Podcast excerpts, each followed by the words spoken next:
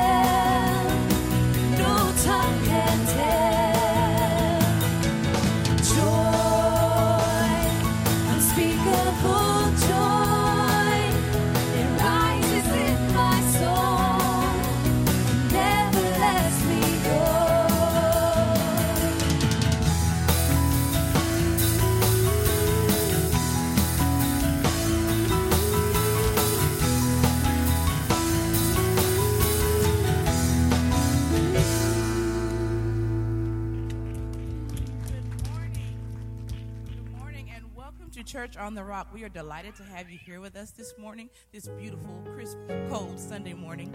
I have a scripture I'd like to share with you. It is from Psalm 104. It says, Enter with the password, thank you. Make yourselves at home, talking praise. Thank Him, worship Him. How delightful is that? The password is thank you.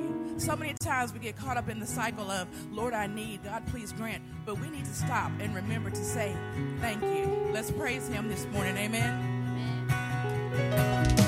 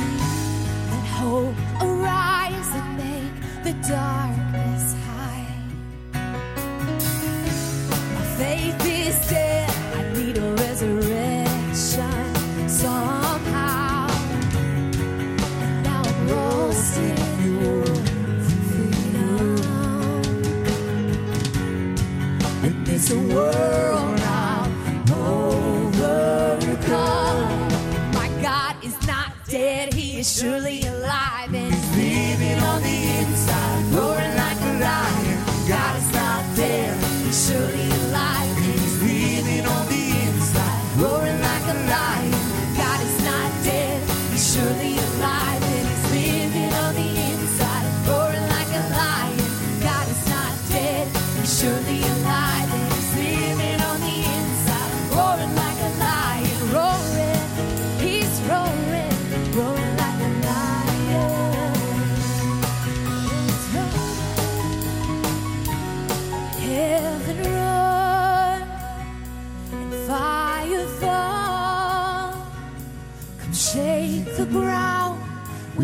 passar.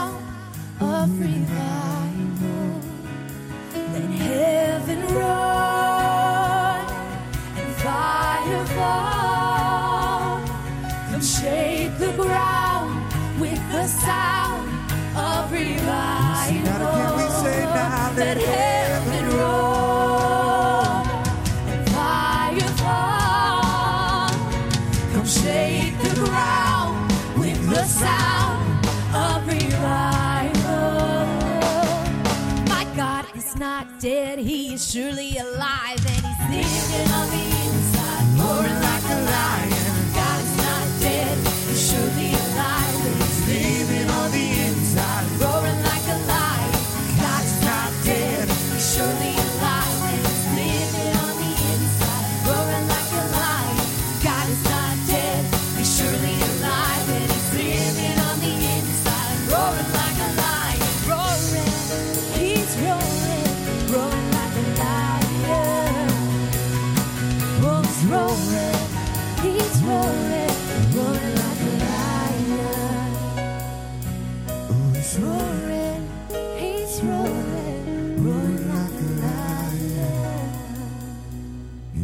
good God. Amen. Come on, somebody, let's give him some praise in this place.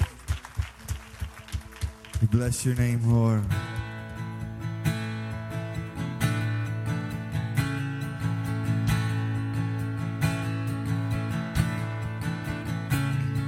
And I've heard a thousand stories of why they think you're like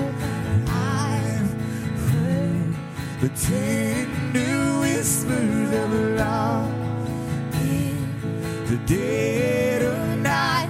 You tell me that your prison that I am never alone. You're a good, good father. It's who you are. It's who you are. It's who right and I'm loved by you. It's who I am.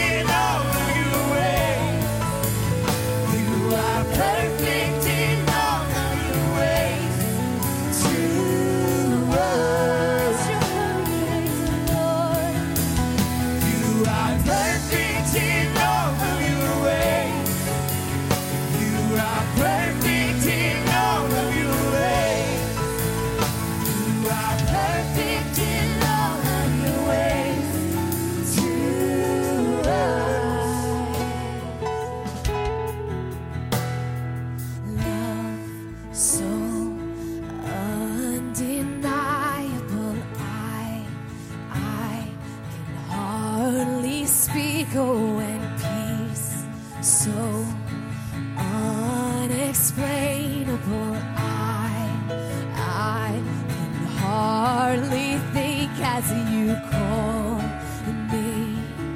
Deeper still, oh, you call me. Deeper still, oh, you call me. Deeper still into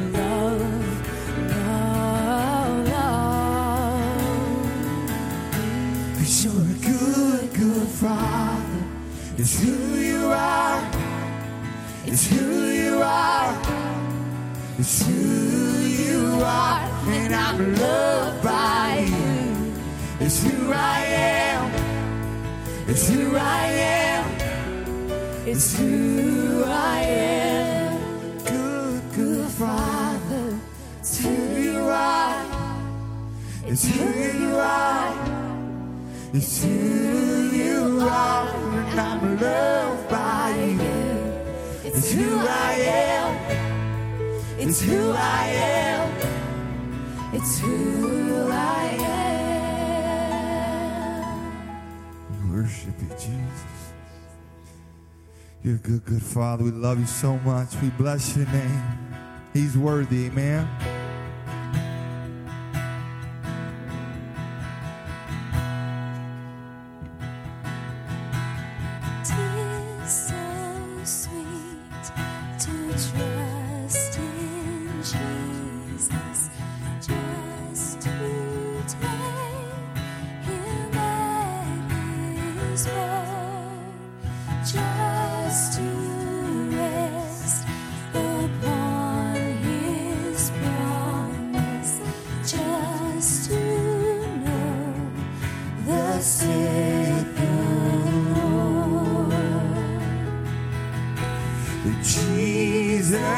sweet.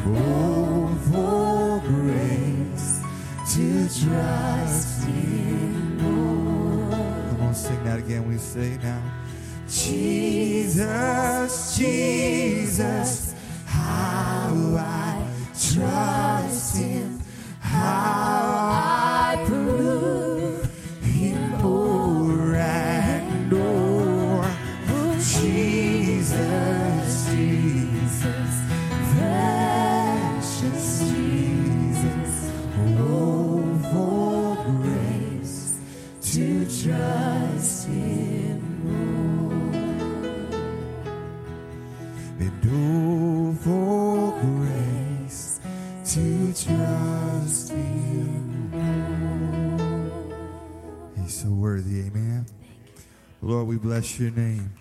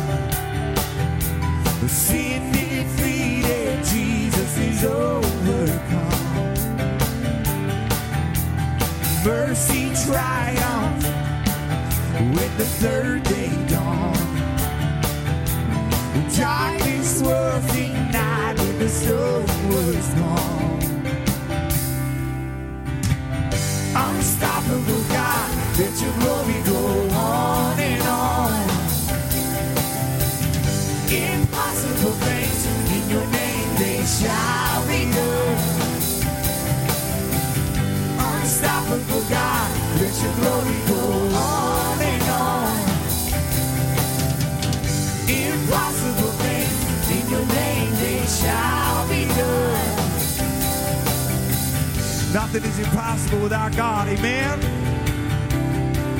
Oh Lord, we worship you.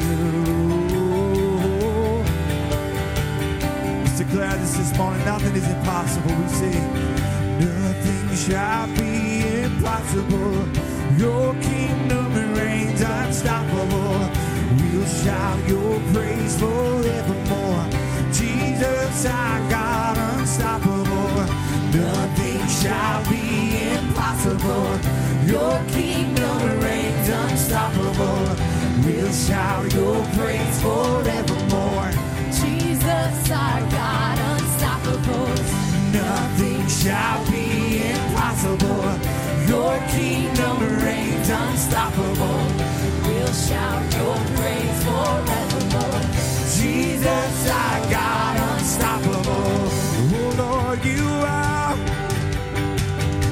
Nothing can stop you, Lord.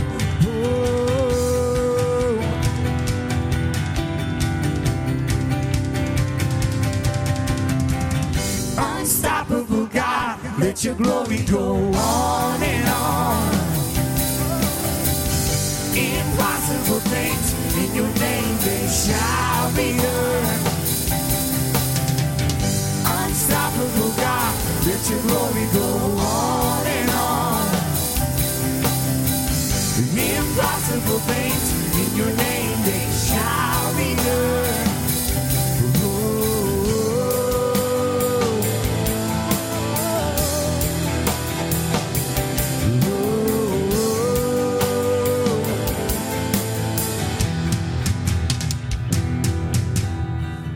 Unstoppable God, let your glory go on and on.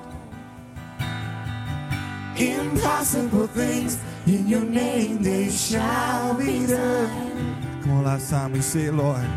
Unstoppable God, let your glory go on and on.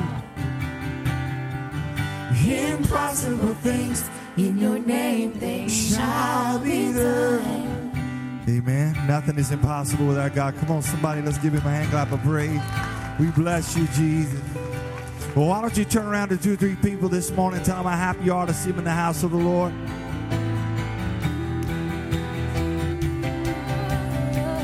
Unstoppable God, let your glory go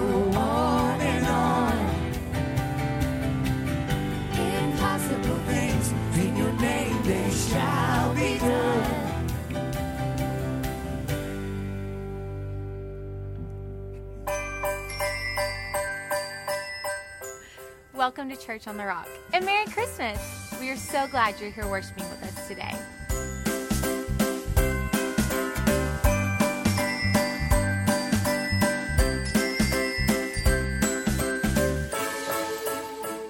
In the chair back in front of you, we have a lot of information about our church.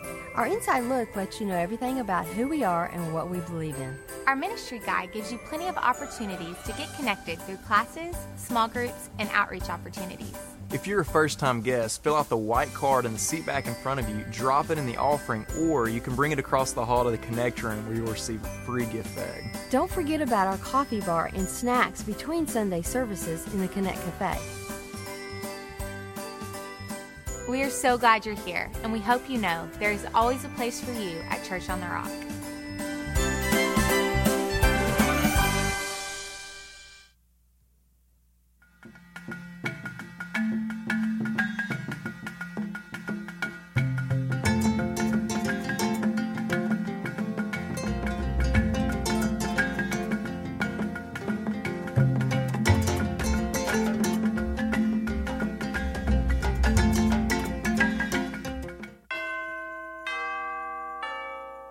There's nothing more exciting than seeing a child on Christmas morning.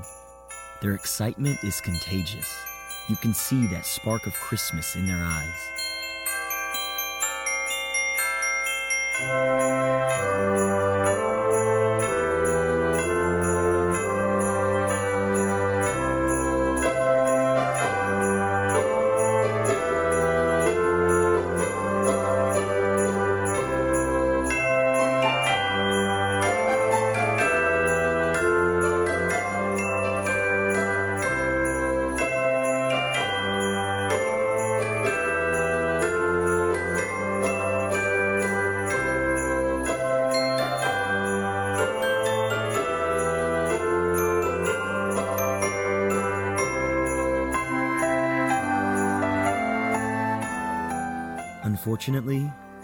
People in our community won't have or get to see that spark.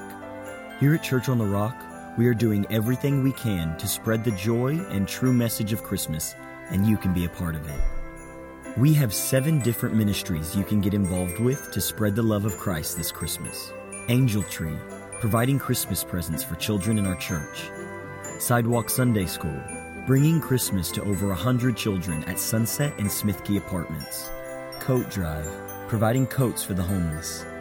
Gifts for missionaries, sending gifts to missionaries in the mission field. Project Hope, providing Christmas for 15 families in need.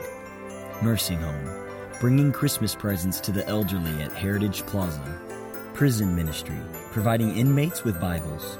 And you can help people get the ultimate Christmas gift by picking up a Church on the Rock Christmas invite and inviting your friends and family to our Christmas services.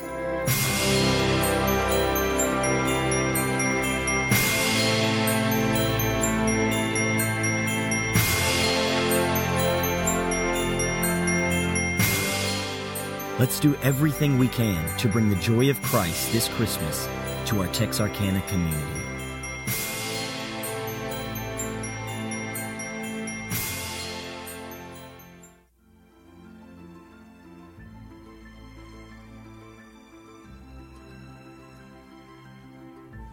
I'm Sheila Lockett, and I teach the leadership class here at Church on the Rock.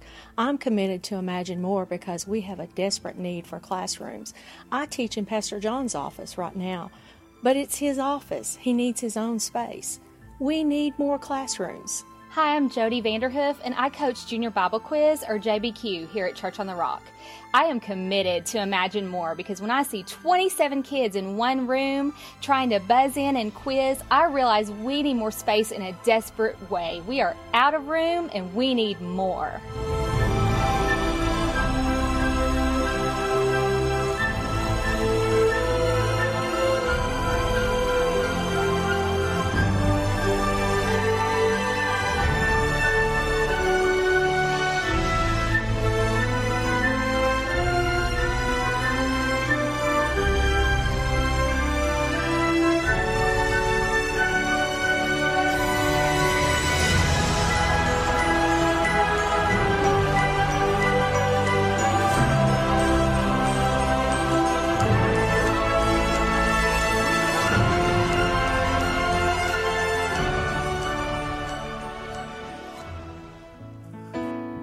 Everybody doing good?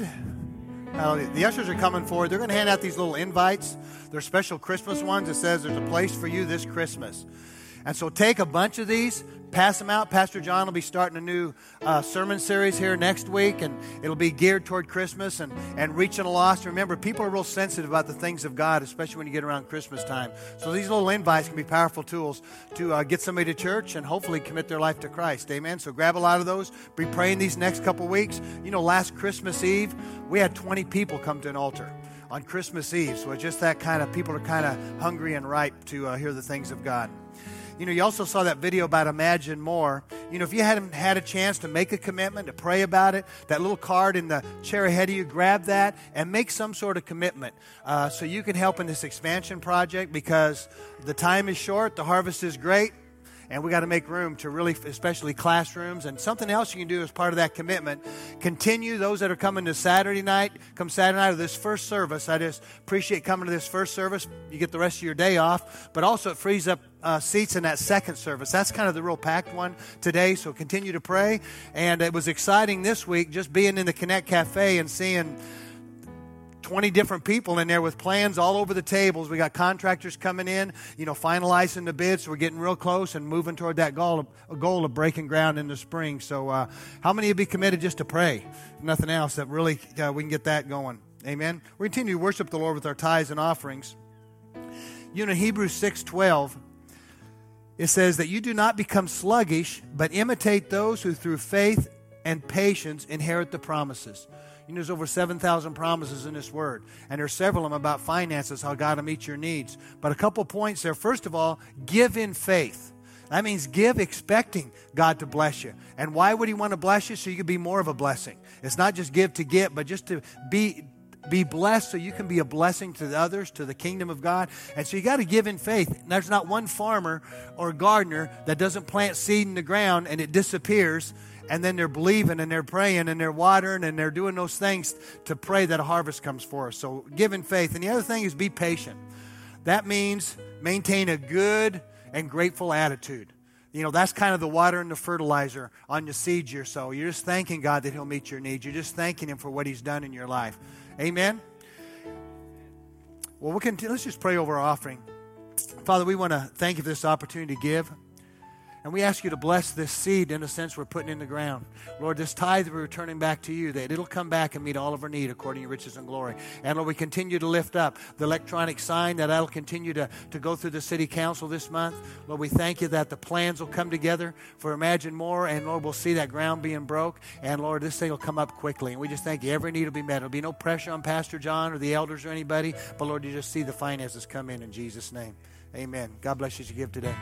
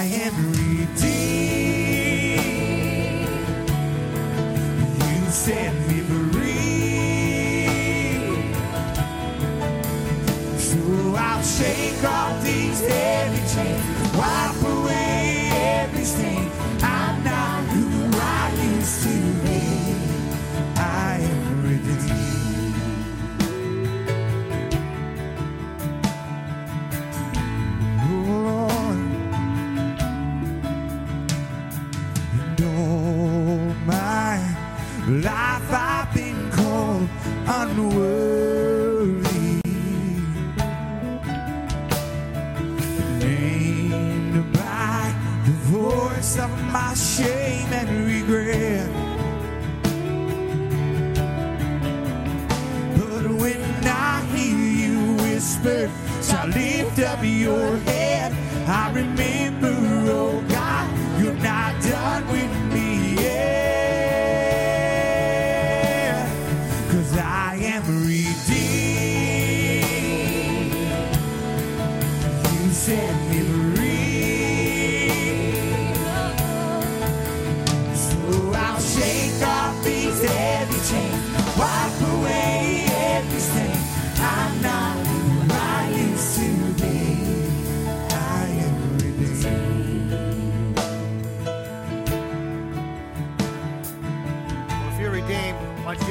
shout and a hand clap this morning?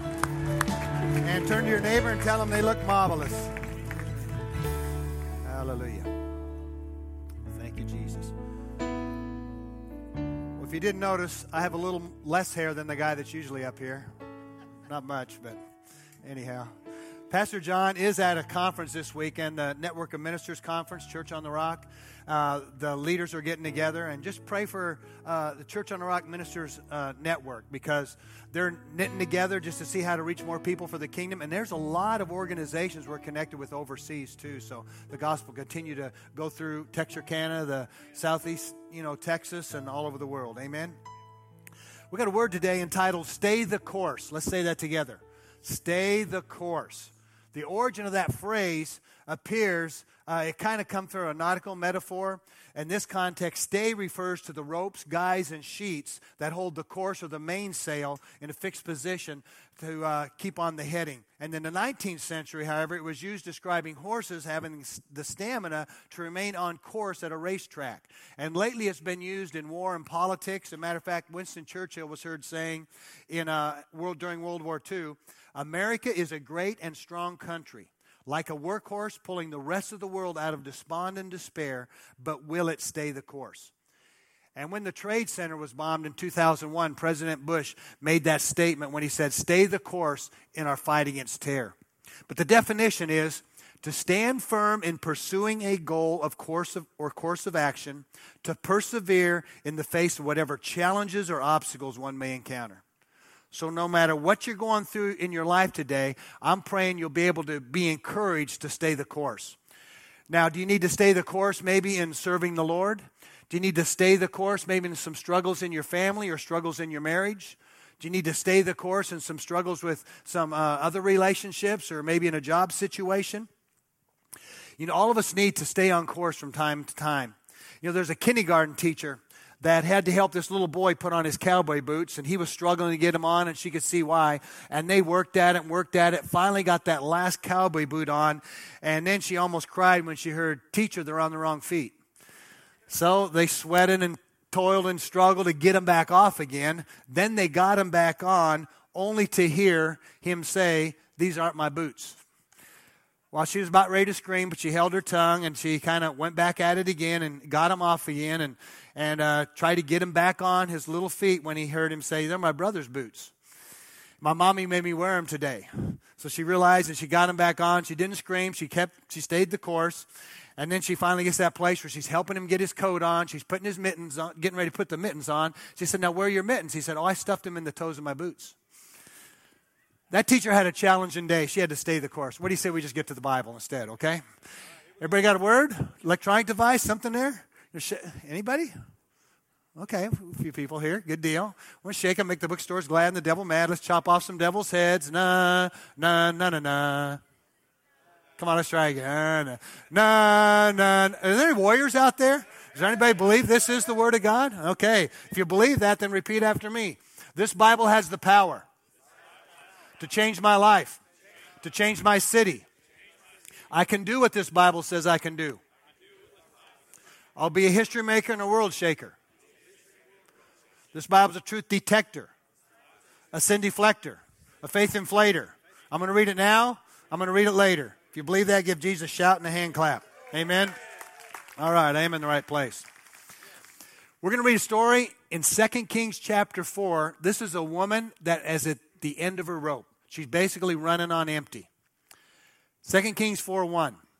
A certain woman of the wives of the sons of the prophets cried out to Elisha, saying, Your servant, my husband, is dead, and you know that your servant feared the Lord, and the creditor is coming to take my two sons to be his slaves.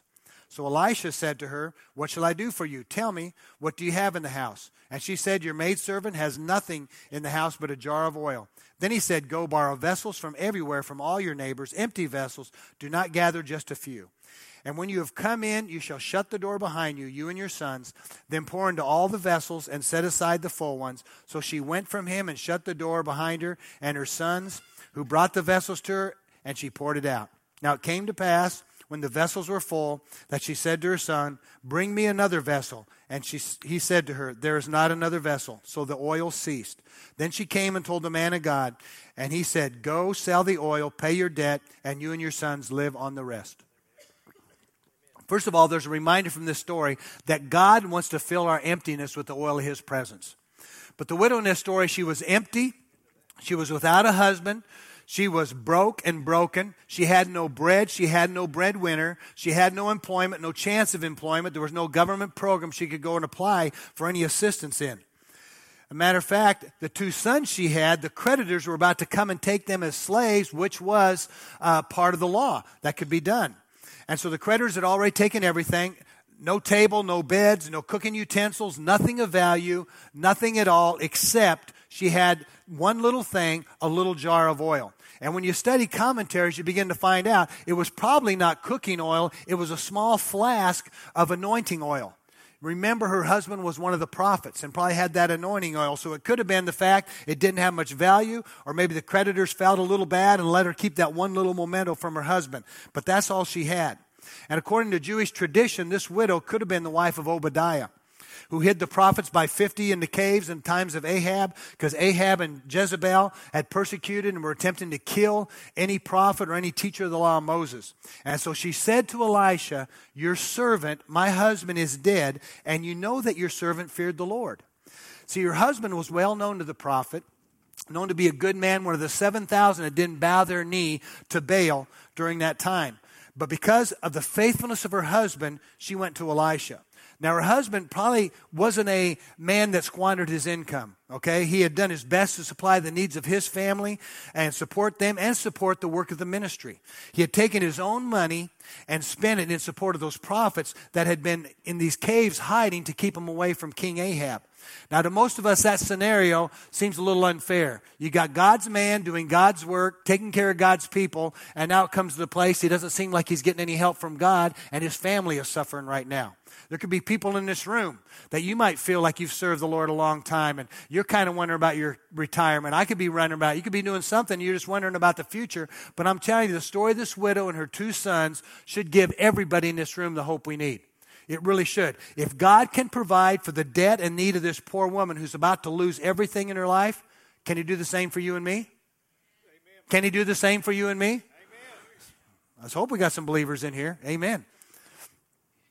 David said in the book of Psalms, he had never seen the righteous forsaken or his seed begging for bread. God will take care of his children. Now, if you don't trust him with that little 10%, then I would be worried about the future. Amen. The prophet didn't tell her to go and borrow food from her neighbors or go borrow some oil. And in that day, oil was a, it was like money. It was a precious commodity. She didn't say go, he didn't say go get a loan. He said go borrow as many empty vessels as you can find. It was like the prophet Elisha was saying, Lady, you've got a lot of emptiness in your life, but you could use some more emptiness. So gather some more emptiness by going back to your empty house with your empty cupboards, take all those empty vessels, and then close the door behind you uh, in the house your sons are being ready to be emptied out of. And let's see what God can do with emptiness. Amen? Know, the story continues. She said all those empty jars out. She took her little jar of oil, just that little bit, and by faith, she just started to pour. And somehow that little jar kept pouring and kept pouring until it filled up one vessel, then a second vessel, a third, a fourth, until all those vessels were filled up. And finally, she said, Hand me another. And her son said, That's it. There's no more emptiness. First point I want to make is God will meet the needs of his people. He's never once failed. He never will. Otherwise, he'd be a liar, and he's not a liar. God can and will meet your needs. The question is, are you doing things his way? Are you being obedient? You know, the second point, if you're not experiencing God's presence in your life, it may be you're not empty enough. I want you to think about that a minute. See, we serve a Lord that specializes in filling emptiness. You need to be emptied of sin. You need to be emptied of self. You need to be emptied of substitutes. See, we try to substitute service for surrender or work for worship. You may be busy but not blessed. You know, doing work for God is not a substitute for spending time with God. Maybe you're running on empty, but not empty enough. Wherever you're at in your life, no matter what you're going through, no matter what's going on in your life, I want to encourage you to stay on course because it's worth serving God. It's worth trusting Him. Is there any satisfied customers out there? I'm telling you, he, He'll take care of you. So we're going to talk about stay on course. Let's say that again. Stay on course. And the word course is going to be our roadmap. Each letter is going to stand for a little word that'll help you get to that uh, goal of staying on course. The letter C in the word course stands for courage. Say courage. Say courage. I mean, what makes the elephant bear his tusk in the misty, misty dusk in the dusky dusk? What makes the muskrat guard his musk? What is it? Courage. Where they got that I ain't got? Have you ever watched that anymore? I was scared of that movie, Wizard of Oz. Ooh. But courage is faith in the midst of fear. It's not absence of fear. It's not that you're not concerned about the future, but it's that faith in who holds the future in your hands. I mean, who does hold? It's God that holds a future in his hands. You know, I dealt with a lot of fears growing up. And some fears go away when you get older. Sometimes you get a little more fearful about things when you get older. You start to kind of realize the consequences. You know, there's a man that took his kids to Disney World quite often. And uh, the one time he got there, his daughter, youngest one, was just old enough to ride on Space Mountain. And, you know, they got that sign you go to, and you got to be as high as that mark on the sign. And then there's that list of this could make you dizzy, sick, vomit, don't go on if you're pregnant, if you got any, you know, this big list of uh, fearful things to worry about. But his daughter rode on there, just had a great time. Just she just loved it, just enjoyed it. So they go back several years later, and they get in line, and they get up to that sign, and then he knows his daughter's getting real apprehensive. She's starting to get kind of fearful. She said, "Well, what's the problem? You know, what's the problem, dear? I mean, you rode on this before. Why are you scared now?" She said, "Well, now I can read."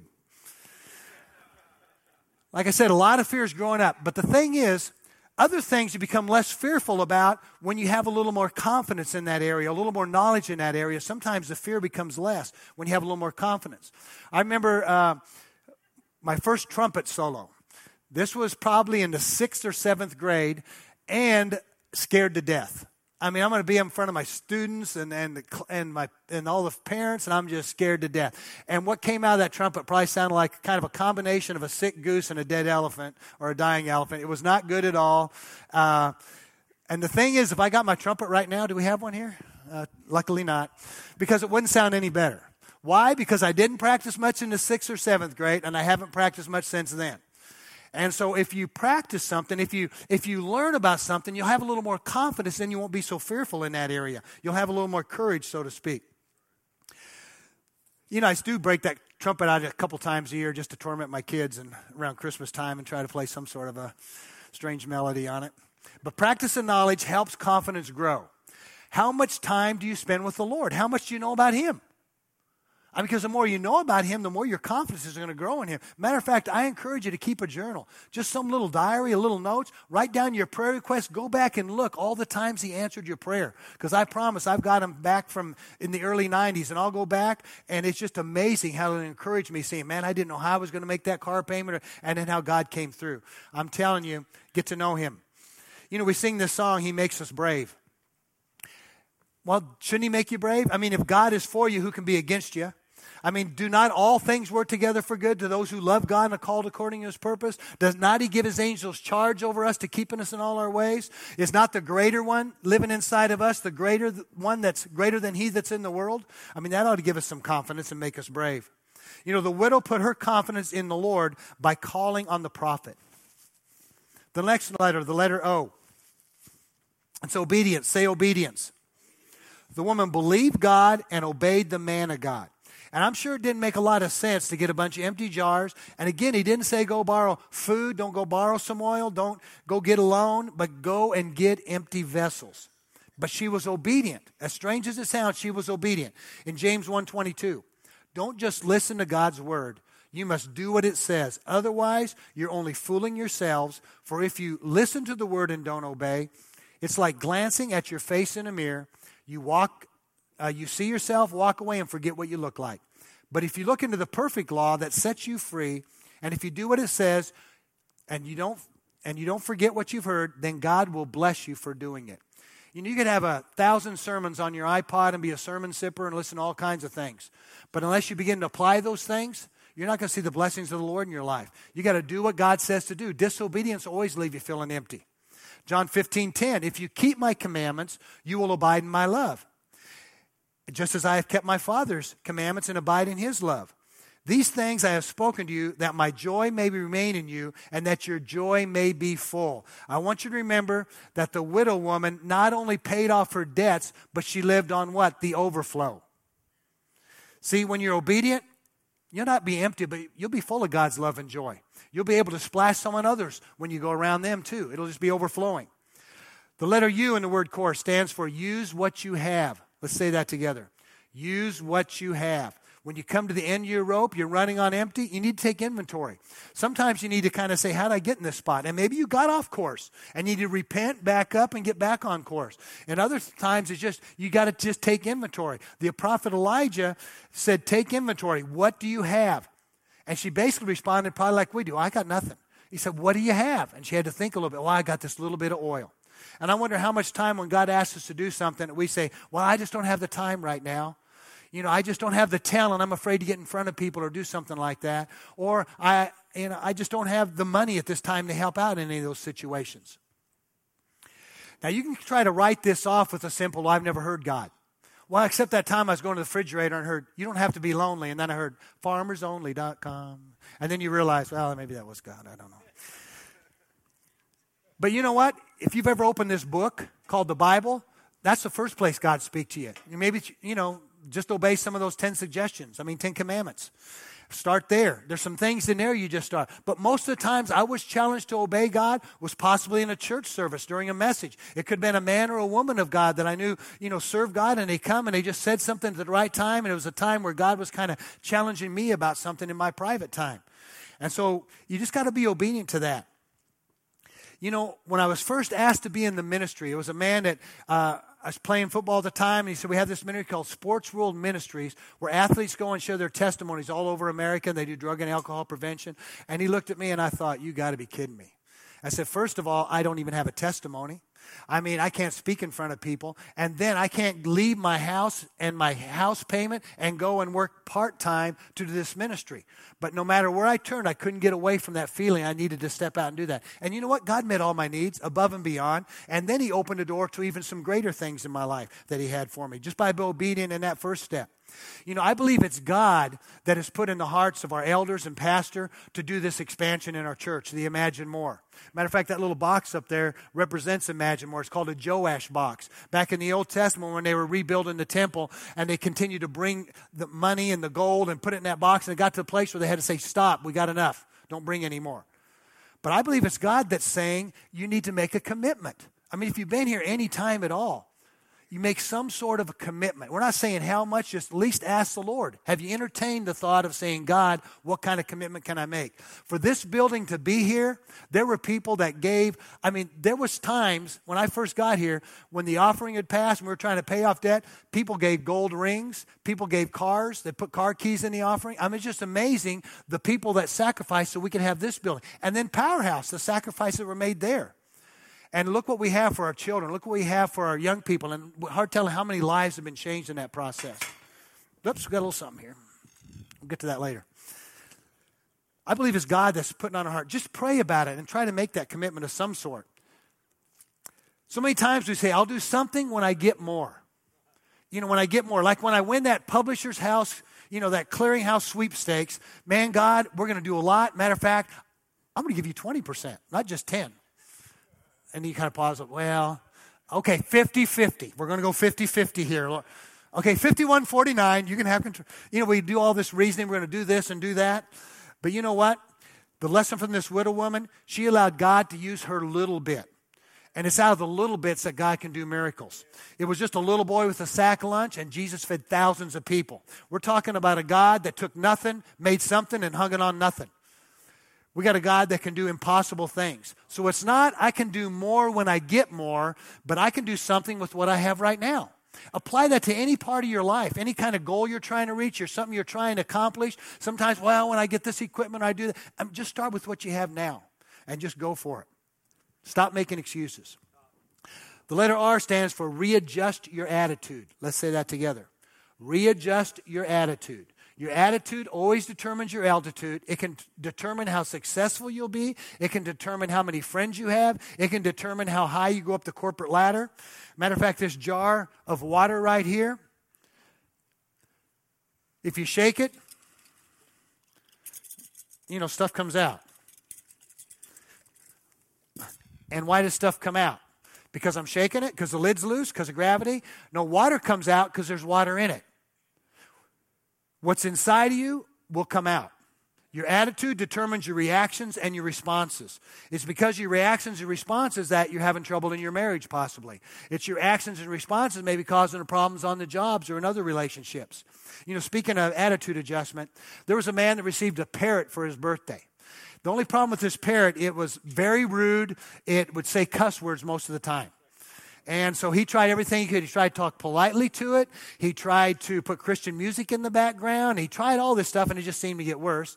And then he would yell at it, and then it got worse and really more rude and cussed even more. And then he shook it a few times, and that didn't help any. It just got worse. Finally, in his desperation, he takes the parrot, puts it in the freezer. Now, at first, he puts it in there. I mean, you hear a bunch of language, a bunch of kicking and kind of clacking and screaming or whatever. And then it got real quiet. Then he started to kind of feel bad. And he said, Oh man, maybe I've heard it. And he goes and opens the freezer door and he holds out his hands to get it. And the parrot just calmly steps in the man's outstretched arms and says, I'm sorry I've offended you with my language and my actions. I ask for your forgiveness. I'll try to improve my behavior. And the man was outstanding. And just when he was getting ready to ask what brought the uh, attitude change, the parrot says, uh, May I ask what that chicken did? Think about that. Okay, you could be 45 years old right now. It's time to stop blaming your parents or your ex wife for global warming. You know, it's time maybe for a little emptying yourself out and getting a real attitude adjustment from God. Understand, we don't have an attitude just because we had a bad day. Only thing a bad day will do was shake your jar. It's what's on the inside that's going to come out, just like that jar. See, our attitude determines the success and failure of every relationship we have. And like the jar of water with a loose lid, a bad attitude is eventually going to spill out with some negative actions, some negative and destructive words or deeds. And so your attitude is the real you. So instead of adding a little Jesus to your life this weekend, maybe it's time to come to the altar and really empty yourself out. You know, really get saved, really, uh, just really repent and ask God to forgive you and, and see, because you know what? All He needs is an empty vessel. You just pour yourself out, I promise you, He'll fill you up and He'll fill you up to the brim. What if the sons that have brought back some jars that still had some oil in them? I believe the widow woman would have started pouring and nothing would have happened because it was specifically have empty jars. Somebody could have felt sorry and maybe given her a you know half full jar, but that oil could have been inferior to what God was pouring out of that vessel. Wouldn't have been of the value. And God said empty vessels, not a drop in it. You know, so many times we try to add God to our lives, and there can't be anything we trust in other than God. You know, we wonder why we've never experienced God's love, maybe His presence in His life. It might be we've never stopped trusting in ourselves, totally emptied out ourselves. And again, when you ask God to fill you when you're empty, He'll fill you up to overflowing. He really will. You know, the oil always represents the presence and the power of God, the moving of the Holy Spirit. How many want to continue to see God move in our church? Or even move in a greater way? What's He need? He needs some empty vessels. I mean, tell you, we got to take those little invite cards. We got to go out there and get all. When she brought those vessels in, they were all shapes, all sizes, all colors. I'm telling you, that's what we got to do. We got to go out and get all shapes, size, empty vessels, not from other churches that have oil in them already. Go out and get the empty ones. I'm telling you, we'll do that. We'll never see God stop moving. He'll even move in a greater dimension. We'll have to add on to the add-ons we're doing here. Amen. The letter S stands for spirit of faith. Let's say that together spirit of faith. And I'm not talking just about a positive attitude now. I'm talking about confidence in a God that all things work together for good. You know, the widow acted on what she heard. She did exactly what she was told, even though she probably had some fear. She probably thought it was foolish. She probably had a lot of questions. She could have thought, well, man, surely Elijah will just do this miracle. But you know what? She had a part to play. And she could have said, you know, why go in and close the doors? Well, Probably didn't want the creditors coming and, and you know and asking all sorts of questions. You know, I don't know what the reason. She said, I got all these things. Or God, where were you back then? Or why didn't it happen this way? All those questions. But you know what? God sustained her faith. And with whatever faith she had, even if it was just a faith of mustard seed, what did she do? She started to pour. And it kept pouring and it kept pouring and filling them up till they all were full. You know, the most important commodity that widow woman had wasn't that little bit of oil, it was her faith because that's the most important thing. You know, the devil's not just after you to get you to go bankrupt or to get you to sign divorce papers or to, you know, do whatever. His goal is is to get your faith. Because if he gets your faith, he wins and you lose it. That's the way it works. That's why the apostle Paul said to Timothy, "Fight the good fight of faith." The battle's over our faith. You got to remember that. In all these things, the battle's for your faith. And in Hebrews 11 1, it says, Now faith is a substance of things hoped for, the evidence of things not seen. I mean, she looked and said, There's no way this little jar is going to fill that thing. But by faith, she started to pour. You know, when you look at Hebrews chapter 11, it's called the Hall of Faith. Great men and women of God in that chapter. Matter of fact, just some of them, it says, By faith, Abel offered a sacrifice to God. By faith, Noah moved in godly fear and prepared an ark. By faith, Abraham, when he was told to leave, picked, packed up and moved to another place. By faith, Sarah received strength to conceive a child. By faith, Abraham offered up his son Isaac. By faith, Moses passed through the Red Sea. And then you get to 11, uh, chapter 11, verse 6. It says, Without faith, it is impossible to please God. For he who comes to God must believe that he is, and that he's a rewarder of those who diligently seek him. God wants to reward you when you seek Him. He really does. And the last letter, the letter E, say, eye on the prize. What's the goal? What's our destination? What's the prize? It's eternity, it's heaven. But even right now, it's victory over death, hell, sin, and the grave. Even right now, there's victory. Do we really live like heaven's real? I mean, really, do we live like, I mean, these terrorists, I mean, when you strap a suicide bomb to your body, man, they're believing in what they're doing. Do we even have half that kind of belief at times? Do we really live like there's a heaven? We're so caught up in this dimension of time and space, the here and now. I'm telling you, even pause for a moment and look at creation, it'll cry out and say there's a creator. I mean, there's not one blade of grass the same. There's not one ocean wave that's the same. There's not one piece of sand that's the same. There's not one fingerprint in this world that's the same. There's a creator out there. But it's hard to grasp eternity. I mean, it hard, it's hard for me. I mean, in the midst of all this world that we can taste, see, and smell, it's hard to kind of go beyond that. So, as we finish up this message, let's talk about staying the course, but just kind of back it up and think in, ter- think in terms of goals you're trying to reach, maybe destinations you're trying to make, and just try to apply it there. And maybe in that process, remember hey, there's a bigger picture, and I can make it all the way to this finish line called heaven. You know, if your goal is to get out of debt, there's certain steps you have to take. And then there's certain things you don't want to do to get sidetracked. Let's say if you're going to be a doctor or nurse, first you need to pass a test. But before you pass the test, you have to apply for the test. And before you can apply for the test, you have to have a certain amount of education and a certain amount of hours as an intern to be able to even apply for the test. Aren't you glad to have to take a test? Anybody glad? But you know what they do? When other people are going to sit down and watch TV or, hey, let's go out and have some fun, what do they do? They go study. Why? Because they're going to keep their eye on the prize. They're thinking, if I just make it through this short uh, little uh, tough time, pretty soon I'm going to have that other salary, a better salary. And then I might even reach that next goal I have in my own home. So they're able to keep their eye on the prize. You know, you need to start with the end in mind. Just think about that. You, I mean, what do you want on your tombstone? Pepperoni? I'm talking about the tombstone granite one. You know, that big stone one where it says maybe 1954 and this one inch dash, and then the ending date, that one inch dash represents your life. It's all boiled down, and that's about what 80 years is. It's about like that in the span of eternity, like one grain on the sand of all the beaches. But what do you want, what do you want them to say at your funeral? You know, that's what you got to think about, you know, when I say, you know, keep the end in mind. You know, do you want to hear, uh, oh, he had a lot of stuff? Or do you want to hear, well done, good and faithful servant? There's a point I want to make you know, we all have a goal or a destination in view, and we get started in that direction. Sometimes we get sidetracked. Sometimes the road just gets too tough, and we decide to take this shortcut, and we find out that didn't work so good. It was too difficult. You know, in Hebrews 11 24, it was by faith that Moses, when he grew up, refused to be called the son of Pharaoh's daughter. He chose to share the oppression of God's people instead of enjoying the fleeting pleasures of sin. You know, the best thing about sin? It's the first day. Because sin always takes you farther than you think it's going to take you. It'll cost you more than you think it cost you, and it'll take you to a place you never thought it'd take you.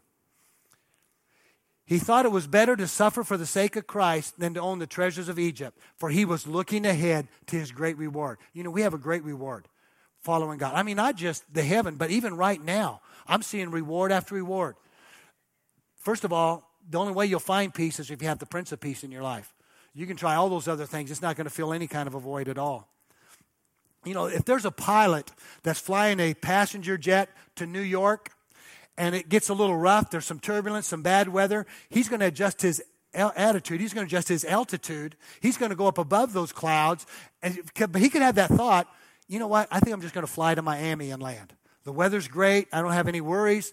But you know what? He's paid to take people to New York. That's part of his job description. Our job description is we are just pilgrims passing through this earth. Don't get too attached to it because there's something greater ahead. But he makes his destination. He stays the course and makes it. You know, don't let the things of this world get you off course from the main course. I don't know about you. When it comes to food, I like the main course. I don't want to get sidetracked with all these little side dishes and salads and things. Matter of fact, Thanksgiving, how many of you just skip breakfast so you can eat a lot of the main course? Now, to me, the main course is the meat, the potatoes, the dessert. You know, that's all main stuff to me. Amen? You got to stay the course. Remember, heaven's our destination. We don't want to get off course. We don't want to get sidetracked by the pleasures of sin or the pleasures of this world. And the last scripture I want to read is Psalm 119. Should we read all 176 verses or just a few of them? Probably could read them all. We'll read a few of them. This is how the Message Bible just kind of comes alive and really it kind of takes this whole message and just has in these few verses. You're blessed when you stay on course, walking steadily on the road revealed by God. You're blessed when you follow His directions, doing your best to find Him. That's right. You don't go off on your own. You walk straight along the road He has set. You, God, prescribe the right way to live. Now you expect us to live it. Oh, that my steps might be steady, keeping to the course you set. Then I'd never have any regrets. Say no regrets. I'll never have any regrets in comparing my life with your counsel. I thank you for speaking straight from my heart, your heart. I learned the pattern of your righteous ways. I'm going to do what you tell me to do. Don't ever walk off and leave me. How can a young person live a clean life? By carefully reading the map of your word. I'm single minded in pursuit of you.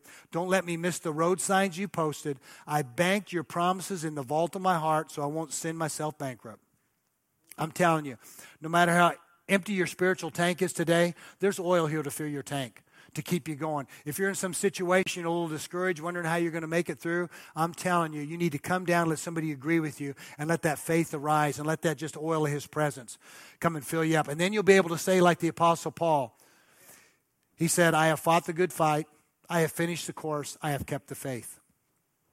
Let's go ahead and come up, and uh, I want you to ask a few questions as we close today. First of all, are you empty? In any area, God will fill you. The other thing is, if you haven't really experienced His love and His joy, man, come up and just first think about emptying yourself out. You don't want to add a bunch of fresh stuff to the old bathwater. I mean, pull that plug. How do you do that? It's by humbling yourself. That's what coming to the altar does. It humbles yourself. That humbling is part of an emptying out. And maybe some of you need to really repent. That means, see, there was a time in my life where I just kind of added God to my life, where He was my spare tire. He really wasn't in the driver's seat. He was just kind of in the trunk like a spare tire I call when I get in trouble. You know, but then I really had to repent. Because here, true repentance, true godly sorrow has the fruit of a changed life. See, worldly sorrow just makes a bunch of excuses. You just sorry you get caught. But I'm telling you, God's here to really change some lives today. God's here to really fill you up. Amen. Right when they start playing, we're going to stand our feet. I'm going to have an altar team come up here. They're going to pray for you. And whatever you need, sick in your body, whatever it is, you come and let them agree with you.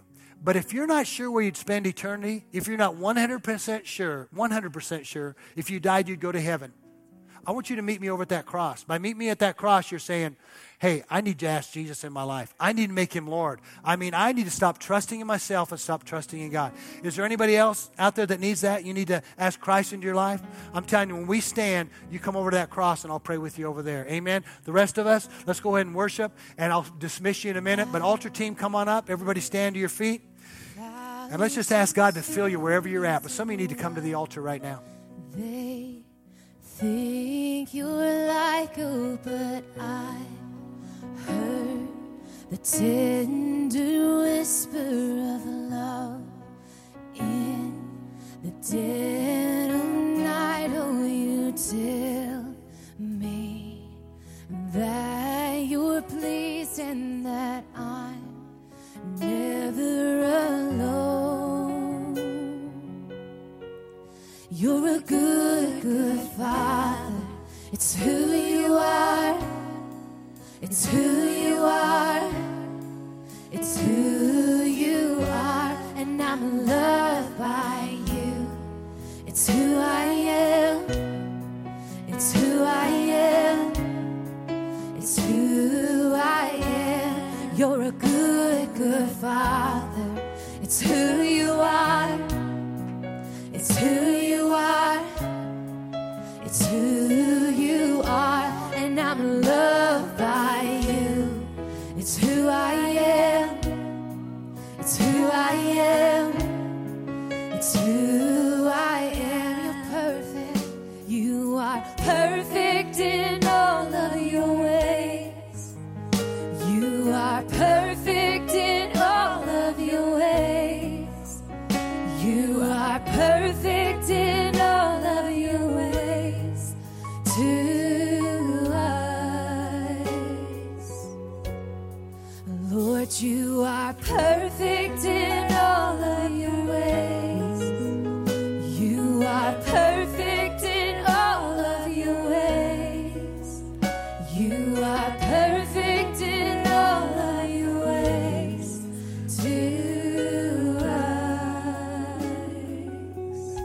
continue to worship a little bit and minister around the altar if you just want to stay and get filled up a little bit. Otherwise, you know, go back to the Connect Cafe and just have some fellowship with people, have some donuts, some fruit. But remember, invite people, invite people these next coming weeks. Amen. God bless you.